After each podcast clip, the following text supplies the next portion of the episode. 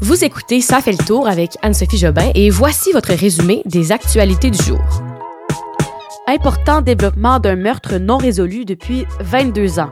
Devant la montée des cas de COVID-19, Québec lance un appel à la vaccination et la jeune équipe du Canadien amorce sa saison ce soir face aux Leafs. Bon mercredi tout le monde, j'espère que vous allez bien. J'ai une petite voix enrhumée, et oui, il semble que ça arrive souvent que je suis malade. Vous l'avez peut-être remarqué euh, si vous avez écouté les podcasts de la saison 1. L'hiver dernier, j'étais tombée malade comme trois fois un hiver. Là, il y a un petit rhume qui circule et je suis euh, victime de ce rhume, très malade. Mais euh, je suis là quand même pour vous, pour vous livrer une nouvelle. Désolée si j'ai la voix un peu moins euh, douce que d'habitude. on va quand même être capable de, de vous donner les actualités du jour. Alors, allons-y sans plus tarder avec les nouvelles d'aujourd'hui. Nous sommes le mercredi 12 octobre 2022. Développement majeur aujourd'hui concernant un meurtre qui a été commis il y a 22 ans à Jonquière, le meurtre de Guylaine Potvin. Euh, c'est assez impressionnant, c'est rare hein, qu'on revient sur des meurtres datant d'il y a 22 ans et qu'on trouve des issues euh, à, ces, à ces enquêtes. Alors, c'est très intéressant de voir ça aujourd'hui.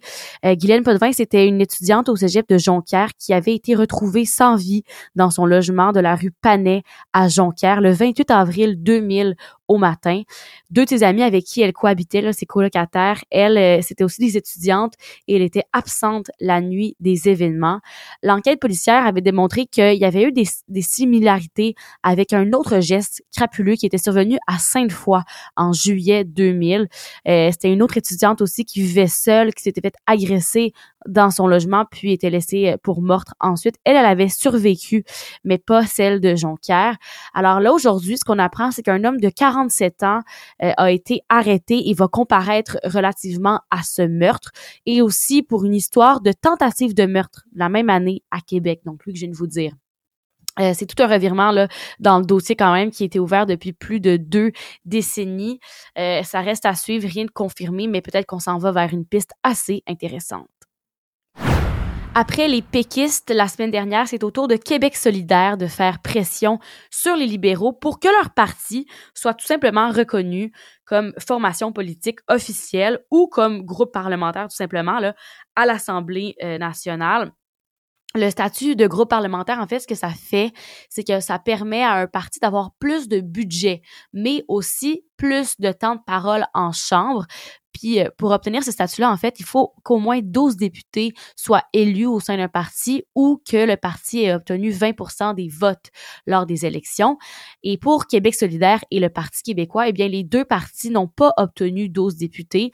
Euh, par contre, ils ont quand même eu un bon nombre de, de pourcentages. Pour Québec solidaire, c'était 15,4% Pour le Parti québécois, 14,6% mais ça respecte pas la condition.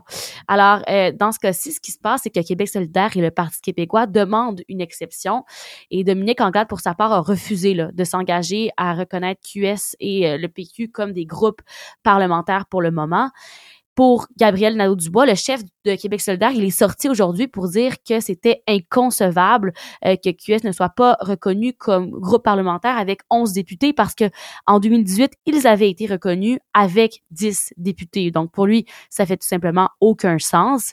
Et aussi, il dit que Dominique Anglade là, ne peut pas se placer au-dessus euh, du vote populaire parce que il y a plus de gens qui ont voté pour Québec solidaire que pour le Parti libéral. Mais notre mode de scrutin, on le sait, hein, il y a eu beaucoup de critiques. Euh, elle a plus de députés quand même, même si elle n'a pas un pourcentage de vote plus élevé que Québec solidaire.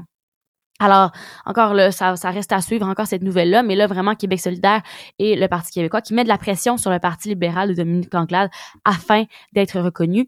Et tant qu'à être en nouvelle politique, un petit commentaire aussi pour vous dire que c'est le jeudi 20 octobre prochain, donc dans environ une semaine, que euh, le premier ministre François Legault va dévoiler la composition de son cabinet, donc qui est ministre, euh, à quoi va ressembler les rôles dans son euh, parti? Et un autre commentaire aussi, on est à une semaine après les élections provinciales, c'était lundi dernier, donc une semaine et deux jours.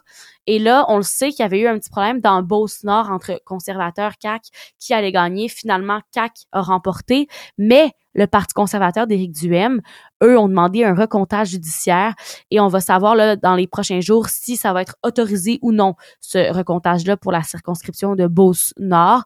Euh, ils ont entendu les diverses parties là, et la juge, le juge a tout pris ça en compte pour pouvoir délibérer. Alors, ça reste à suivre. Alors, c'est aujourd'hui qu'il y avait lieu un classique point de presse sur la COVID-19, le moins classique qu'avant. Euh, je sais pas si vous en rappelez, les premières années de pandémie. La première, surtout, c'était un rendez-vous euh, quotidien d'aller à 13 heures devant la télévision pour écouter le point de presse de la santé publique. Ben aujourd'hui, il y en avait un parce qu'en fait, ce qui se passe, c'est que euh, Luc Boileau et le, le, directeur de la santé publique et le ministre de la Santé, Christian Dubé, veulent un peu remettre les pendules à l'heure quant à la COVID-19. Euh, ça a été un peu mis sur pause, on en a moins parlé durant la campagne.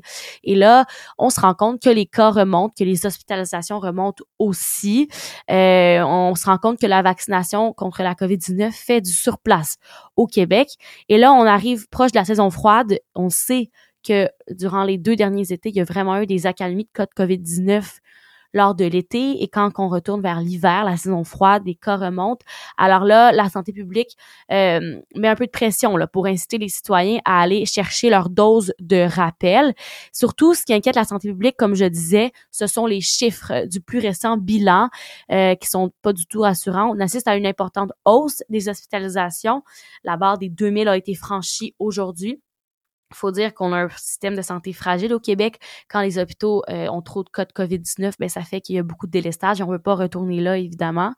Donc, euh, on pourrait dire là qu'on rentre peut-être dans une huitième vague de COVID-19. Elle se pointe à l'horizon du moins et euh, c'est surtout que c'est inquiétant à l'approche de gros rassemblements qui s'en viennent comme l'Halloween, le temps des fêtes. Alors, la santé publique préfère prévenir les gens et les inciter à aller chercher une dose de rappel, surtout pour ceux que ça fait plus de cinq mois qui ont contracté la COVID 19 et euh, vraiment la dose de rappel peut aider. Faut dire aussi, dernière chose, qu'on suit un peu ce qui se passe en Europe. Hein. Souvent, lorsque la pandémie a frappé la France, deux semaines plus tard, ça s'en venait chez nous. Et là, les statistiques qui proviennent d'Europe, surtout de la France et du Royaume-Uni, ont enregistré au cours de la dernière semaine des augmentations importantes du taux d'hospitalisation, donc de 40% en France et de 33% au Royaume-Uni. Mais là, quand même, rassurez-vous, pour le moment, il n'y a pas de mesures de restrictions sanitaires dans la province qui s'en viennent. On parle vraiment tout simplement de, de prévention et de dire aux gens d'aller se vacciner pour éviter que ça reparte de plus belle. On a appris aujourd'hui qu'Hydro-Québec avait fait une grosse acquisition, en fait euh, la plus importante dans l'histoire de cette société d'État. Hydro a acheté la Great River Hydro, c'est 13 centrales, centrales hydroélectriques en nouvelle Angleterre, aux États-Unis. Euh, C'était pour le coût de 2 milliards de dollars. Et j'ai décidé de vous en parler parce qu'il y a un article du Devoir qui a retenu mon attention où un lecteur se demandait pourquoi est-ce qu'Hydro-Québec se permet de conclure d'importants contrats d'exportation d'électricité vers les États-Unis au lieu de juste simplement là, approvisionner des projets euh, que des gros consommateurs veulent développer au Québec. Des fois, on, remarque que là, euh, vraiment, Hydro-Québec se retourne beaucoup vers les États-Unis de plus en plus. Euh, c'est pas la première fois qu'on le voit cette année. Là. Alors, vous serez pas surpris de la réponse. Pourquoi Hydro se retourne vers les États-Unis? Bien évidemment, ce sont les motivations financières hein, qui sont au cœur de ces décisions. C'est très lucratif pour Hydro-Québec d'aller chercher des contrats euh, l'autre côté de la frontière. Aussi, il faut dire qu'il y a un engouement hein, euh, pour, l'énergie propre du Québec. Hydro-Québec a reçu une quantité exceptionnelle de projets majeurs qui souhaitent avoir accès à leur réseau. Donc ça, euh, d'une certaine manière, c'est une bonne nouvelle parce qu'on voit que ben, d'autres pays veulent une énergie propre comme la nôtre.